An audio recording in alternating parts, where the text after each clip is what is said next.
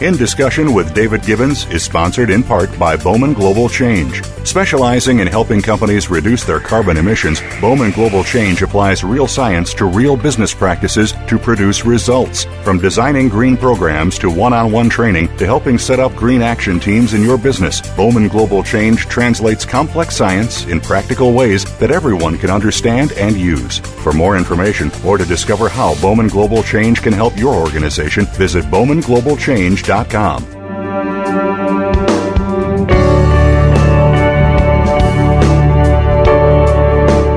My guest today, Kendall Thomas, is an author and dynamic motivational speaker. He's traveled extensively exploring cultures around the world. Respectful of all people, his desire is that everyone believes in themselves and fulfills their potential. Known for his innovative style of presentations, Lawrence delivers practical application with passion and humor, inspiring his audiences to take action with a positive attitude. He speaks from his own experiences that he's gleaned through being around some of the most respected and influential business leaders today, having a passion for peace and conflict resolution. He believes in salvaging and the restoration of relationships especially those that are sacred. He was quoted recently There is one relationship that bears the most gravity in our lives the relationship with the Creator and self. Encouraging positive, inspired behavior can make a big difference in our lives. When we believe and understand that the best way is always possible when our intentions are genuine. Having faith in ourselves is the key to victory. Your future is not your history, so don't allow the past or your critics to define it for you. Believe in yourself, have faith in the truth, and move forward expecting the best from your friendships, marriage, and career. Kendall Thomas joins me today to talk about his book, The Transforming Power of Truth. Welcome to In Discussion today. I'm very pleased to welcome my guest, Kendall Thomas. Kendall, welcome to you. Thank you. Thank you for having me. Kendall, we uh, came together recently uh, through a uh, another subject, another issue in life. Yes. And I took a look at your website and your life and your work and was interested in that. And you'll find with me that I take on the Joseph Campbell theory unknowingly from the beginning of this program where I like to take people back to their childhood because it tells us a lot about where we're going and why we're here and why we're in a certain mode or, or taking a certain direction in life as we're molded by those years. Yes, I, I agree. And as preface uh, to going into that arena, we're going to move through your life finish up with your book that you're working on, The Transforming Power of Truth. But let's draw a line in the sand here and return back to your childhood. You were born in Chicago. Looking back at those years, recollections do you have now that come to mind that perhaps you may not have considered previously as you've you've gone through this journey recently? Well, one of the primary things that, that I uh, tend to harken back to are uh, the memories of my parents. And um, in those early years, uh, my father, he was a very well respected man in the community, was uh, involved in a lot of the community events and activities that uh, would take place in the neighborhood. We would have block parties and those kinds of things, and casino days, and you know, we would have um, oh uh, three-legged races and those types of things. Um, it was just a really cool time, you know. And of course, my um, my mother, she was uh, she, she's a very affectionate woman, very loving and, and kind, and it was just a a really nice. Um, it was a good childhood. Different world. Much different world you didn't have the concerns for your children being playing out in front of your house, yeah, at least in the urban areas, uh, like you do today. You know, we would play not only in front, we played three, four, five blocks over. We would be able to ride our bikes, you know, just about anywhere within six, seven mile radius. I mean, it's just different time now. Life has changed. What about your parents? What do you remember about them? Working middle class, outstanding citizens, um, great examples for uh, my brothers and I. My mom was, uh, she worked, and yet she was still a homemaker. Uh, my father, he he was an auto worker. Still is today one of my best friends. Very kind and uh, generous couple. What changes have gone through your father's life? We've seen the car industry rather decimated, as it did back in the UK in the 1970s. Uh, Detroit has become a rather different place. It still keeps that Motown history to it, but in many ways, the manufacturing that we had back in our day has gone. How did that affect your father? Does he uh, think about those values that we had back then that, that are just not here now in that uh, American uh, giant, that industry? Yeah, he, we discuss that from time to time, and he uh, recalls how things were quite different then, not in only in Detroit, but really in you know the the industrial part of the country. You know, Illinois, Ohio, you know that area, those areas, Michigan, that uh, would have many manufacturing jobs. He was fortunate. My father, he got out of the the auto industry and got into business for himself. So it didn't have the same impact on our family that it did many of the other families who were so reliant on on you know the that industry. As you move through childhood and you reach your teenage years, I noted that you became interested in writing in poetry. Is that perhaps because you were moving into some sort of I'm not going to use the word isolated. I don't particularly like that word, but some sort of special world where you looked at this as a refuge? Didn't realize it at the time, but uh, yeah, I think that's fair to say. You know, I began to take a special interest in words, and uh, you know, but I was doing a lot of things, a lot of it, you know, sort of uh, self discovery. I would draw, and uh, and I would write, and I began to just become fascinated with words and you know just having some of the the poems in school I would be attracted to those and uh, and at an not only an early age but probably around the fifth grade began to write my own poetry were you encouraged by any particular mentors or authors not at that time. Um, that didn't. That inspiration or influence probably didn't come until mm, probably around high school, my teenage years. Yeah. So, looking back to that, you become interested in the written word.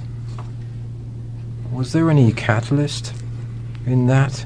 Was there perhaps a darker moment looking back now to your childhood that you hadn't let me ask let me tell you why I ask that my life is has been very blessed and continues to be so despite the many mistakes and the many obstacles that we all overcome but a mentor of mine a very famous colleague in the UK said you know you can think that but sometimes you need to look back and possibly see why you did certain things. Maybe there were darker moments that perhaps you may not recognize, but subconsciously they're there. Is there anything that resonates with you with that in, in terms of why you became a writer at such an early age? Mm, I wish I could recall, but uh, you know, I do recall reading, you know, certain poems from Langston Hughes, you know, certain things he would talk about concerning, you know, the social landscape and uh, the injustices or imbalances, if you will, concerning the general society and people of color, and how that would, you know, that would sort of resonate in a sense. You could kind of see how things were uh, different, how we were um, not as free to do certain things as some of the other kids were. Is, uh, is, is, that more evident now looking back on it, or was it evident then that it, it, it was, and perhaps even today in many ways, is still a, a very much a racialist society in many theaters? Yeah, I mean, it's it's more evident now. Yeah, I think it's it, it, it looms large larger now looking back than than it did then, because then when I was you know in, in grammar school, junior high, um, it it didn't it didn't have the same uh, impact or, or, resonance. You know, looking back, you know that it that it does now. What about the myths and legends, perhaps, or heroes? Uh, perhaps you you weren't impacted by that, but were there heroes at that time for you? Uh, yeah, certainly. For me, um, there were certain heroes. Um, I would say that um, many of the heroes, uh, um, Muhammad Ali was a hero for what he did in not just in the ring but outside the ring. He was uh, very much concerned with. He was socially responsible as well as being a great boxing champion. Ali was a man amongst men. He was. I consider Ali as as a hero of people or, or the people's champion, if you will, of all people. It wasn't just African American um, people or people of color. Ali stood for justice anywhere in the world. I, I, I believe he was one of my earliest heroes, I other think, than my father. You know, I think as we we look back now, and there's no doubt about it, there are certain experts and think tanks that are looking back to the JFK years, looking back to to Ali and uh, uh, Martin Luther King, and realizing more now what values they provided, uh, more so than any values that we had thought about before. Uh, because they were real heroes, and I'm not sure that they were considered that way necessarily back then but they're certainly considered that way now. And I think that people are beginning to look that at that more because people are seeking heroes today, which we don't really have. Mm-hmm. I think we have them. I just don't think that they're as much in the forefront of our consciousness. I don't think they're as visible through the mediums that that they were then. And then there was a lot of you know tumultuous change going on. you know with uh, you know the riots and you know the the undercurrents and and um, fighting for equality and voting rights and access. Uh, um, now we're not fighting for voting rights today, but certainly there are injustices that go on uh, that we continue to struggle with um, concerning our equality. You mentioned in your biography that you sent me that the macho image that we all as kids look for was not really resonating with you in writing poetry and, and, and writing prose, and one can understand that. We, you know, we were boys, and you know, you had to live up to a certain image with the kids around you. Certainly. You went into the U.S. military for a while. Was that peak because of that image that you were trying to push back on? Actually, no. Um, I went into the military because my I didn't earn a scholarship to go to college. Uh, I did attend college immediately after high school, but it wasn't on, on a scholarship. And I, me being, I guess, the middle child was trying to be responsible and somewhat independent. And uh, my father would have gladly paid for college and put me completely through. But I didn't want that expense for him. So at the time, I wanted to prove to myself as much as anyone that I could be independent and uh, you know forge my own path. So it was more of a thing of me establishing my own independence as much more than uh, trying to um, establish any kind of macho image. Was it also because of the sense of honor that came with that role, being in the military? Oh, absolutely. Yeah, you, you join the military because you want to serve. And I wanted to serve my country. There were no, at, at that time, I think we had just been out of Vietnam, probably, oh, maybe three years by then, three or four years by then. But you never know. I mean, the, the threat of war, you know, it, it, it looms silently. And um, so I went in as a communications engineer. Again, we're back to communications because that's, uh, you know, I love to communicate, love to, to write and, and read and discover.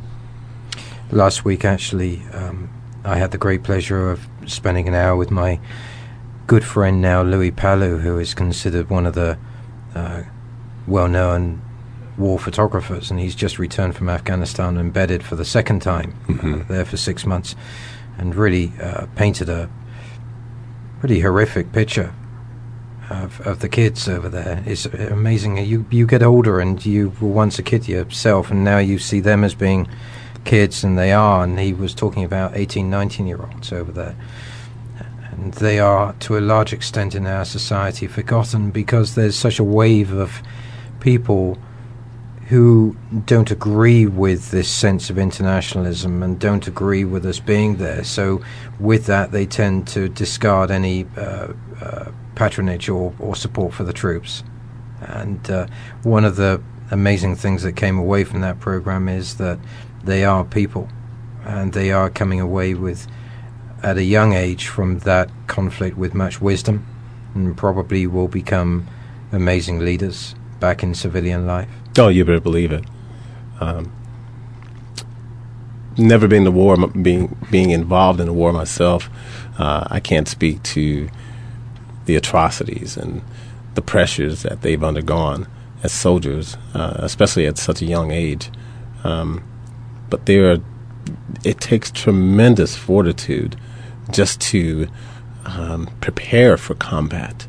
Um, certainly, much more to endure it and survive it. So I have the highest respect uh, for our, our, American troops, our men and women in, in, in, uniform over there and here. Yeah, it, it, it, I think that one has to discard the politics today um, I, I, and I think that there is a lot of sentiment that suggests that we, we, we shouldn't be over there, and, and possibly it's right. Yeah, well, it's unfortunate. I think we've become better at politics than we are at governing, and we become better at weaving and sort of manipulating the population in terms of policy and politics than we have at caring for people it's an unfortunate change. You know, I, I can't explain everyone's agenda, but certainly um, I have a certain feeling about all politicians, some more than others, but we've got to get back to caring about people and not so much about self.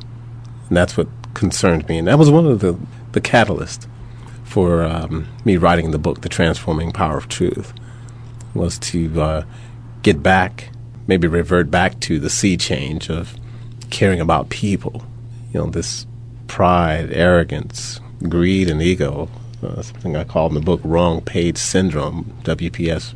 It's it's something that has really had a devastating effect culturally on America and the international community. Since we were living in a global society, it's propagated its way through families, through corporations, through organizations, through you name it.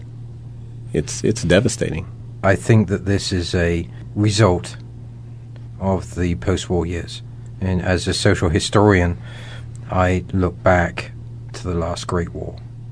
And uh, in my new letters from America, I talk about the 50s as being the years of fear with the Cold War, and the 60s as lust, and 1890s up to date as being the essentially the the um, the greed years. And I think that's pretty close. Yes. And in that, I'm sure whether you're theological or universal in your thinking, uh, we fell.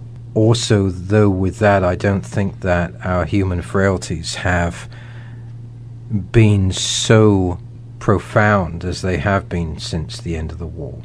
You know, frailties uh, that has been compounded by the, the do consume society that began in the 50s. Those human frailties range from everything from fear, codependency, addictions, uh, you name it.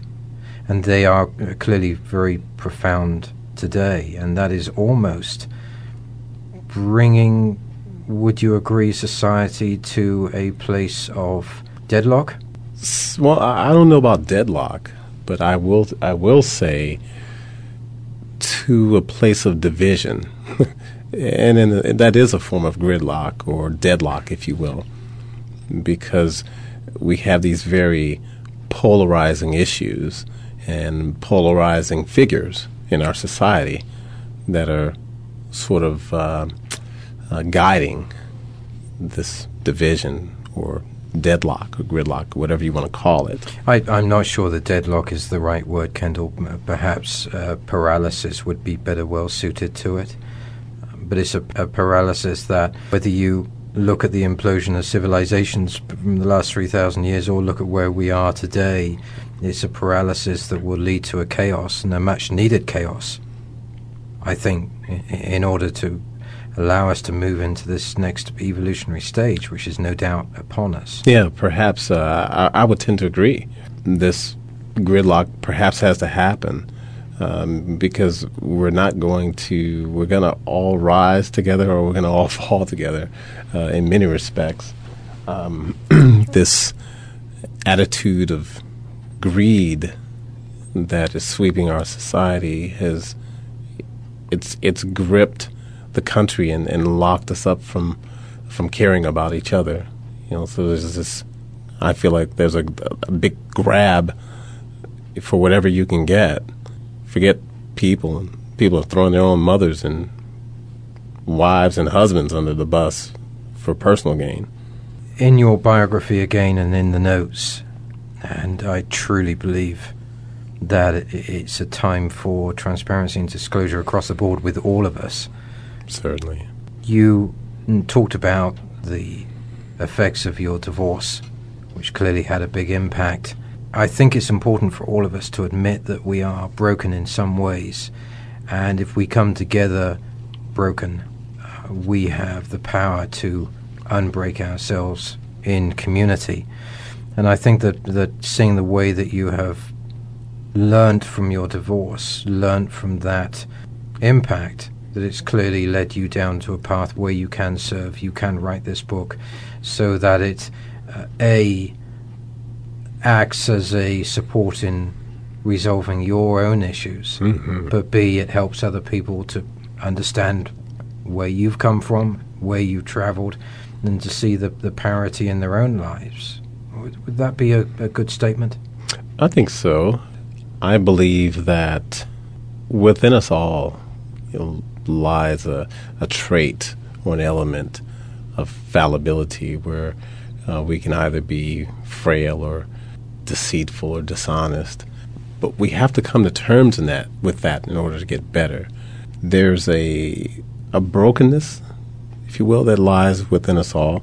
Um, but I think that in order to get beyond that, you have to come to tr- to terms with yourself and be honest and be able to look in the mirror and admit to ourselves that we've fallen short or missed the mark. In, in that, would that include facing up to the darkness in our society?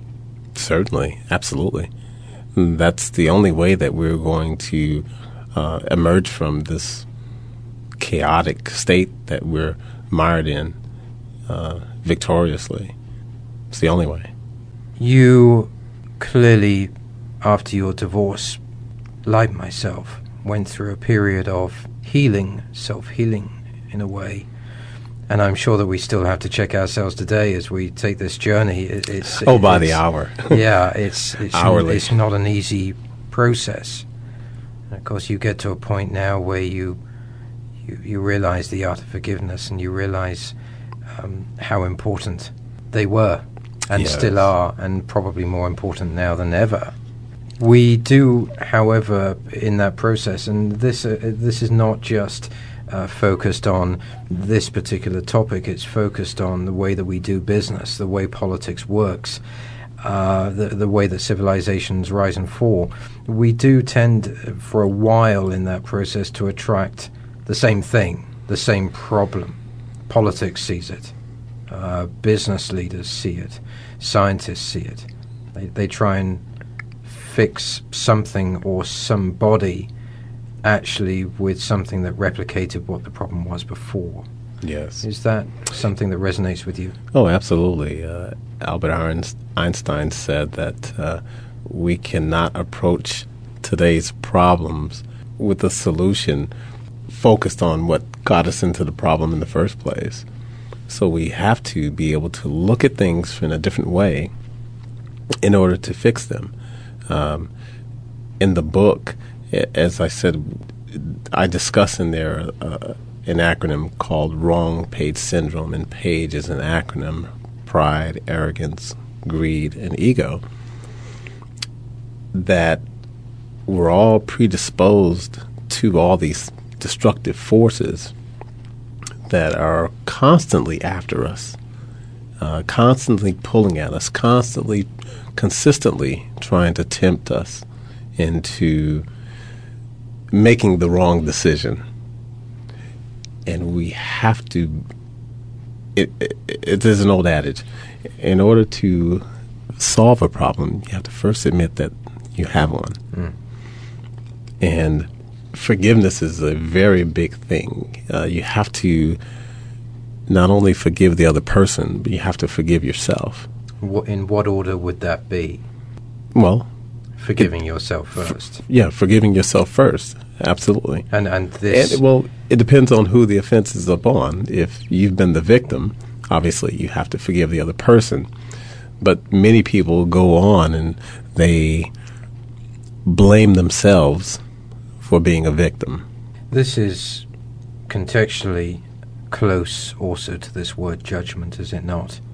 Uh, judgment, something that I've come to learn, and and I'm uh, repeatedly advised this by my great mentors in my life, is that judgment is something that you have to eradicate completely from your vocabulary. Oh my God. You you judge anybody, and you're as a human being looking into the mirror and judging yourself. Absolutely. The minute we judge someone else, we'll find ourselves looking down the barrel of judgment. The minute we condemn another person, we'll find ourselves looking down the barrel of condemnation. So we have to be careful of not only judgment, but even worse is condemnation, because we all bear the same traits. And there is an affinity between that and forgiveness, is there not? They're very closely tied. Certainly. Yeah. We I think we have to learn to expect more from ourselves, raise our own standard for ourselves, but also lower the expectation or standards from other people. In other words, if we take care of ourselves and worry about ourselves getting better, we're already making the world a better place. One of my great interviews was with the eminent uh, Professor Bill Tiller, who talks about our body being in a bodysuit in this existence and the power that we unknowingly have when we arrive at this point that is going to affect others around us. And I think that uh, in my world, I see this becoming evident as I grow, and we all have a long way to go. I know is I that, do. is that if you do start working on those two things, forgiveness and judgment, you notice, as I have with people around me, that you do become a magnet. You become a magnet of strength. I was going to use the word power, but I think that that is maybe a bad term to use because it's suggesting that ego comes in. Certainly, yes. Yeah.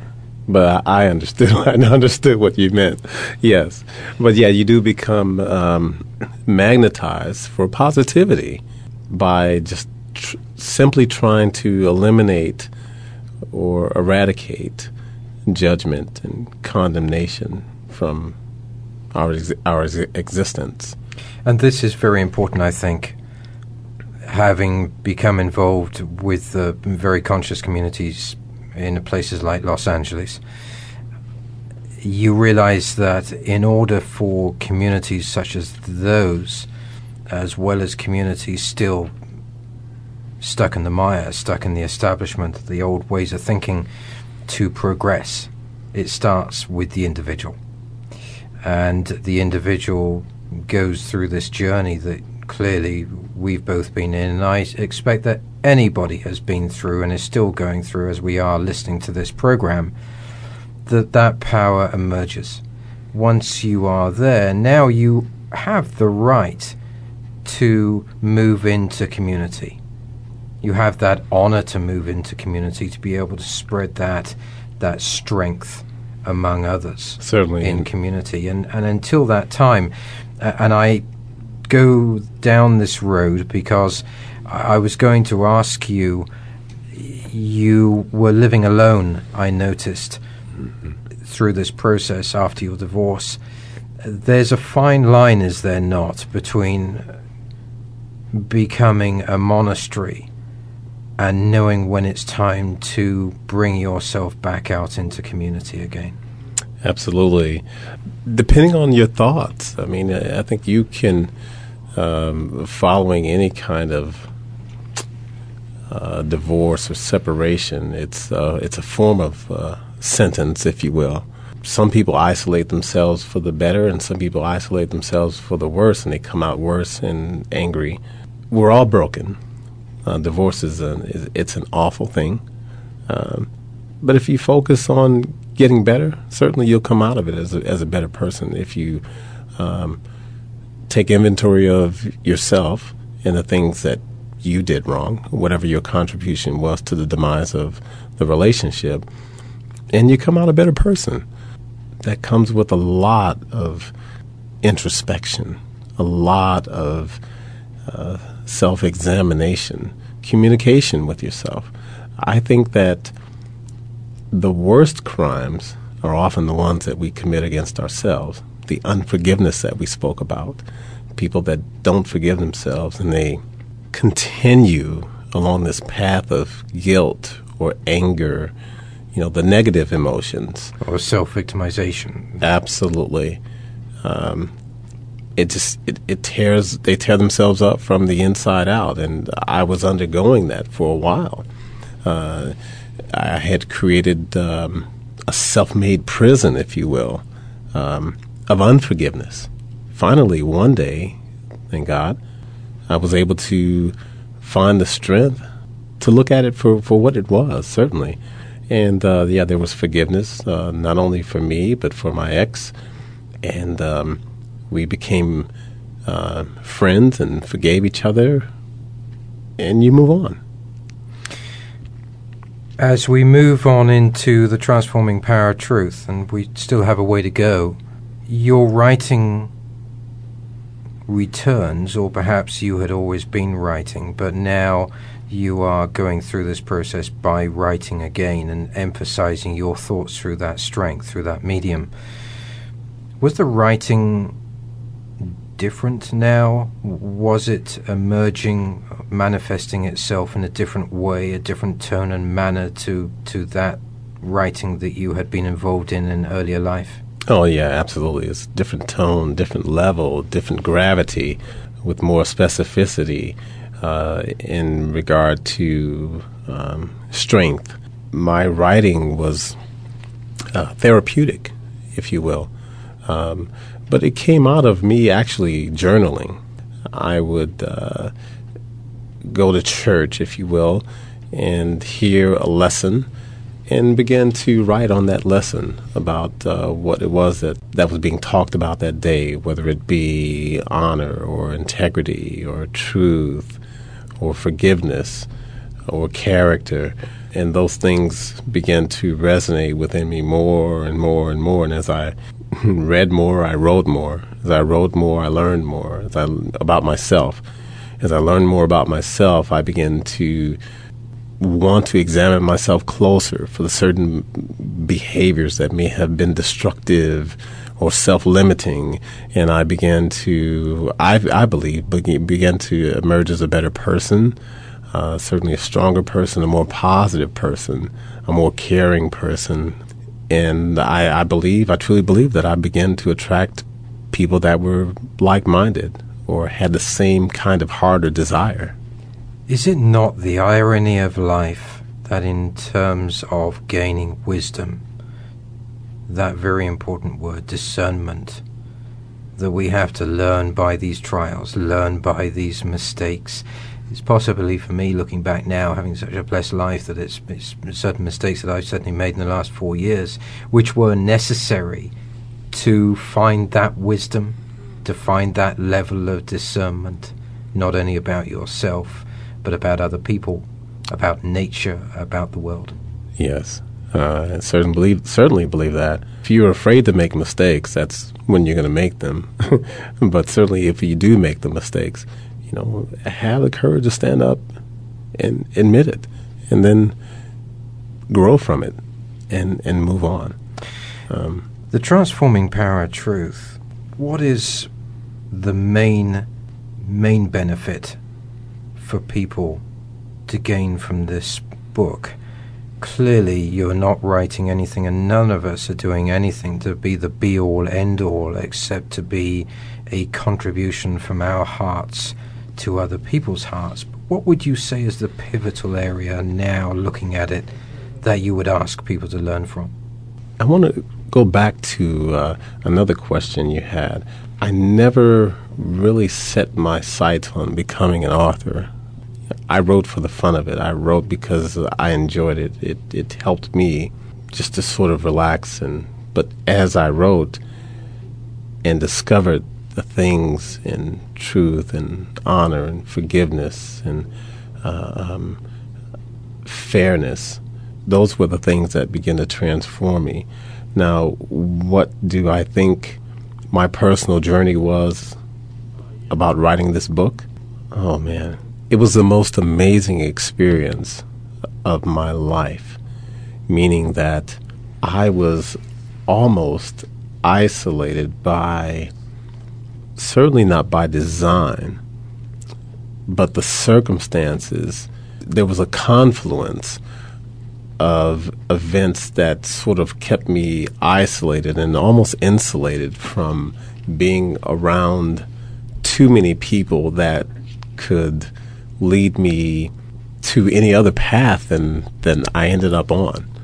So I think it was almost divine that I ended up writing this book, and so I increased a lot of uh, self awareness and uh, better understanding of not only myself, but as I began to see things in myself, I began to see them in other people, how they were struggling, how they were broken, how they were seeking there's so many of us out here who are broken, who are just grappling for anything secure, anything stable. Unfortunately, many people are looking for the stability in the form of material things.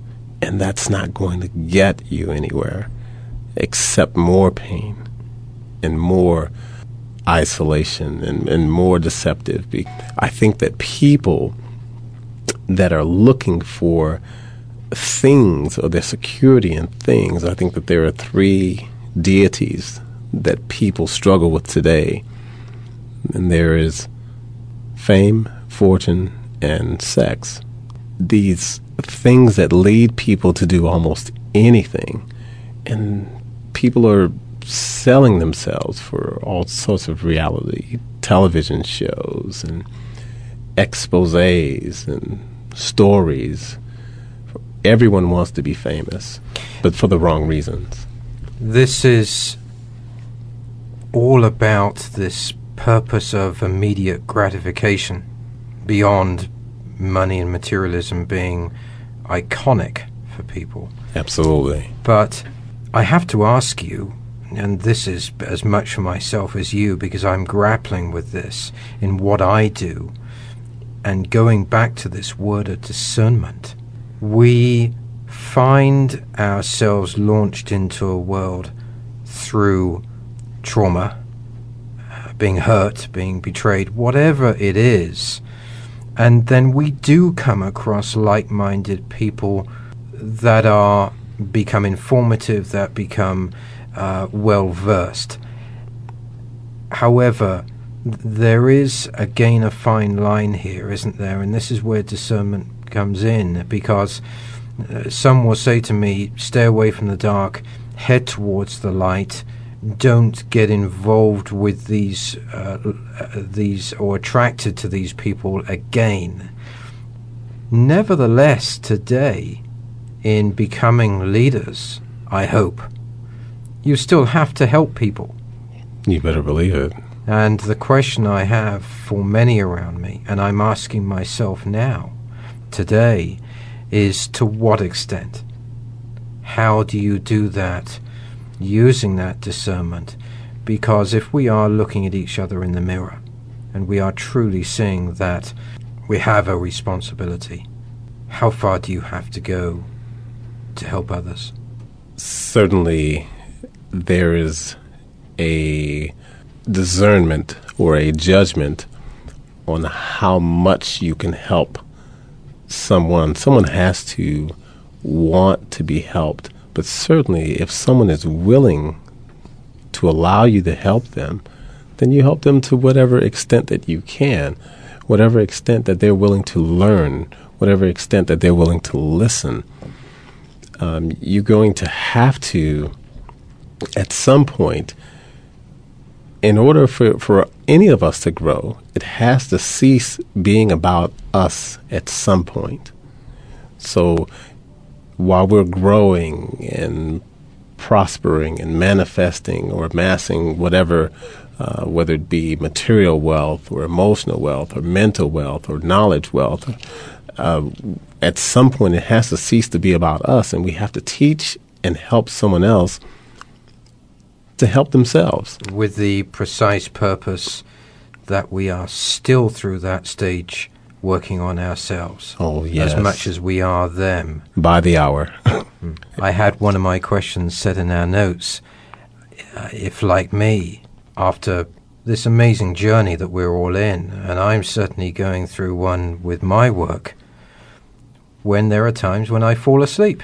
I will fall asleep and I will for a short while forget what it is all about, this universe. And then the art, I think, is gaining enough wisdom to be able to constantly catch yourself and expect it. Absolutely. I, th- I think I, I experience that on a daily basis where I'm falling asleep, as you said. You know, I'll see someone doing something and, and I'll say, What is wrong with them? I'll catch myself and, you know, I'll have to say a prayer for them, you know, because you're reminded that you cannot judge or condemn someone else because we each bear the same trait of fallibility to whatever we're witnessing. It doesn't matter what it is, no matter how bad the crime or the act is or the words are. You know, if you see someone cheating someone or certainly you want to avoid that. But you have to be really careful because we all bear the same trait. So when you find yourself judging someone, you have to be really careful because we're all capable. I'm learning uh, from somebody very close to me in my life at the moment the art of providing space when needed. And this is a lot about uh, one of these human frailties of codependence. And I'm being taught very well. Uh, I, I've always had the art of this. But uh, I think that's where I'm going, that at a point, rather than fall asleep, fall into a judgment mode, just across the board fall asleep, it is important to know when to give somebody space for them to work it out themselves. Indeed. It is. It is. There's an author, James Allen, that I quote in the book, and it's just a, a very short quote, but it's very powerful. James Allen, the great author, um, he, I'll just briefly quote him. He said that man is made or unmade by himself. In the armory of thought, he forges for himself heavenly mansions of joy, strength, and peace. By the same action or fashion, he also creates the tools by which he destroys himself. And it is in between these two extremes that lie all the grades of character, and man is both their maker and master. Would you say that your life perhaps parallels where I'm sitting? And it's not an easy one, and I think it's good to admit to everybody that it's not easy and that is a life of total integrity in every respect. And I think it's good to tell people it's not easy. Uh, you're in a material world, you're in a tempting world. But you know, there comes a time when you become very intuitive, not only to the world around you, but to yourself, to be able to catch yourself early, every single day. Oh, yeah. If you, if you want to survive, you have to understand that temptation is after us all. And sometimes it gets us. you know, you have people, you know, grappling, you know, with integrity. We, we really need to be careful, particularly in the arena of, of politics and the in the arena even celebrity or at the world of, of athletes or sport not to judge them too harshly. They're human beings, and I think we tend to forget that. Uh, I think politicians, and even uh, I think to some extent, the public isn't at fault, but it's more or less, more or less the, the politicians themselves that are condemning each other and lobbing these bombs toward each other uh, about character and integrity when they're both fallible, when they're both guilty, when they're both susceptible to the same crimes, or maybe even worse than the ones they're accusing their opponents of. So I think we have to really be careful and take a look at in the mirror, you know, before we start playing these dirty uh, games with each other that, that are harmful. Where do you hope to go with this book? And I certainly hope that it's it's the first of many.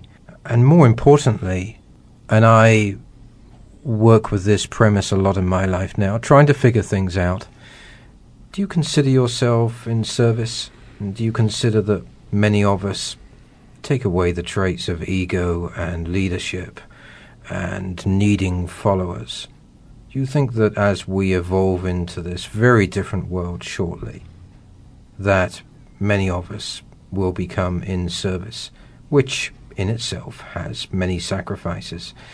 But that is going to be uh, the resolution of wealth, not in monetary terms, but in, in us as human beings.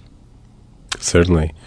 I, I do consider myself in service, and I hope to partner with many others that will come to service as well. I simply want to be a vessel or in some way some sort of catalyst, even on a a local level. It doesn't matter what level, whether it be local or national or in, or international. I think that uh, I have a responsibility for sharing what I've learned and what I know to be true, and uh, that people can be transformed in spite of where they've been or what they've done, and also rise out of that and help someone else to, to become a better person as you uh, share that, I wonder whether leaders should actually be replaced by the word elders. I think that for many, many years we have not had elders mm-hmm. with great wisdom. And I wonder whether unconsciously and unknowingly, perhaps we are in a time when we ourselves are being shaped to become the elders for our younger generation. I just hope that as a society, that our collective consciousness shifts more toward self-examination and toward the truth rather than self-gratification and for the the microwave sort of uh, perfection that's impossible. It's always fleeting, but we'll never attain much of anything if we don't examine ourselves. And, and I think that more than anything, I want people to take away from the book that we have to come together. We have to live, find ways to live together and find ways to help each other, help each other, and also to recognize the things that we have in common more so than the things that, that divide us, that many people, too many people want us to focus on. Would you say that that could be in the form of um, tribes at local level, more about uh, tribes, even in a place like Phoenix or Los Angeles, where small groups can come together, realize their gifts, not just rely on monetary gain, but rely on bartering. Would that be something that would also resonate with you? I'll tell you, I think that as as humans, we're all given a certain set of gifts, not just one, but multiple gifts. I think our mission while we're here on earth is to discover what those sets of gifts are and then use or leverage those into something that will help advance our our society and that can be at a grassroots level in a community. It can be the, on a city level municipal level, municipal level or an international level. It all depends on what they're willing to, to sacrifice. The Transforming Power of Truth, when is that going to be available? January 2011. And uh, our listeners can find that where? You can find that on my website at kendallthomasonline.com. It all will also be available at Barnes and Nobles and Borders Books. Kendall Thomas, it's been a great pleasure talking to you today. I do hope that we share more time in future programs and perhaps we'll be coming together in different theatres in the future. Thank you for having me. And to our listeners today, I hope that you have enjoyed this program as much as I. You can gain information on this and any other program in the series at davidgibbons.org. Good morning, good afternoon, and good evening.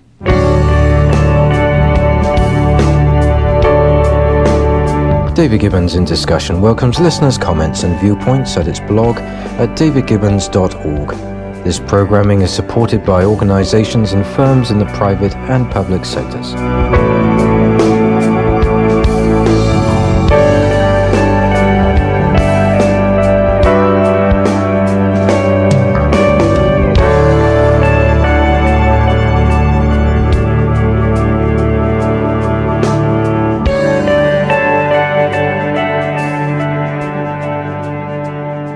In Discussion with David Gibbons is sponsored in part by Bowman Global Change. Specializing in helping companies reduce their carbon emissions, Bowman Global Change applies real science to real business practices to produce results. From designing green programs to one on one training to helping set up green action teams in your business, Bowman Global Change translates complex science in practical ways that everyone can understand and use. For more information or to discover how Bowman Global Change can help your organization, visit bowmanglobalchange.com.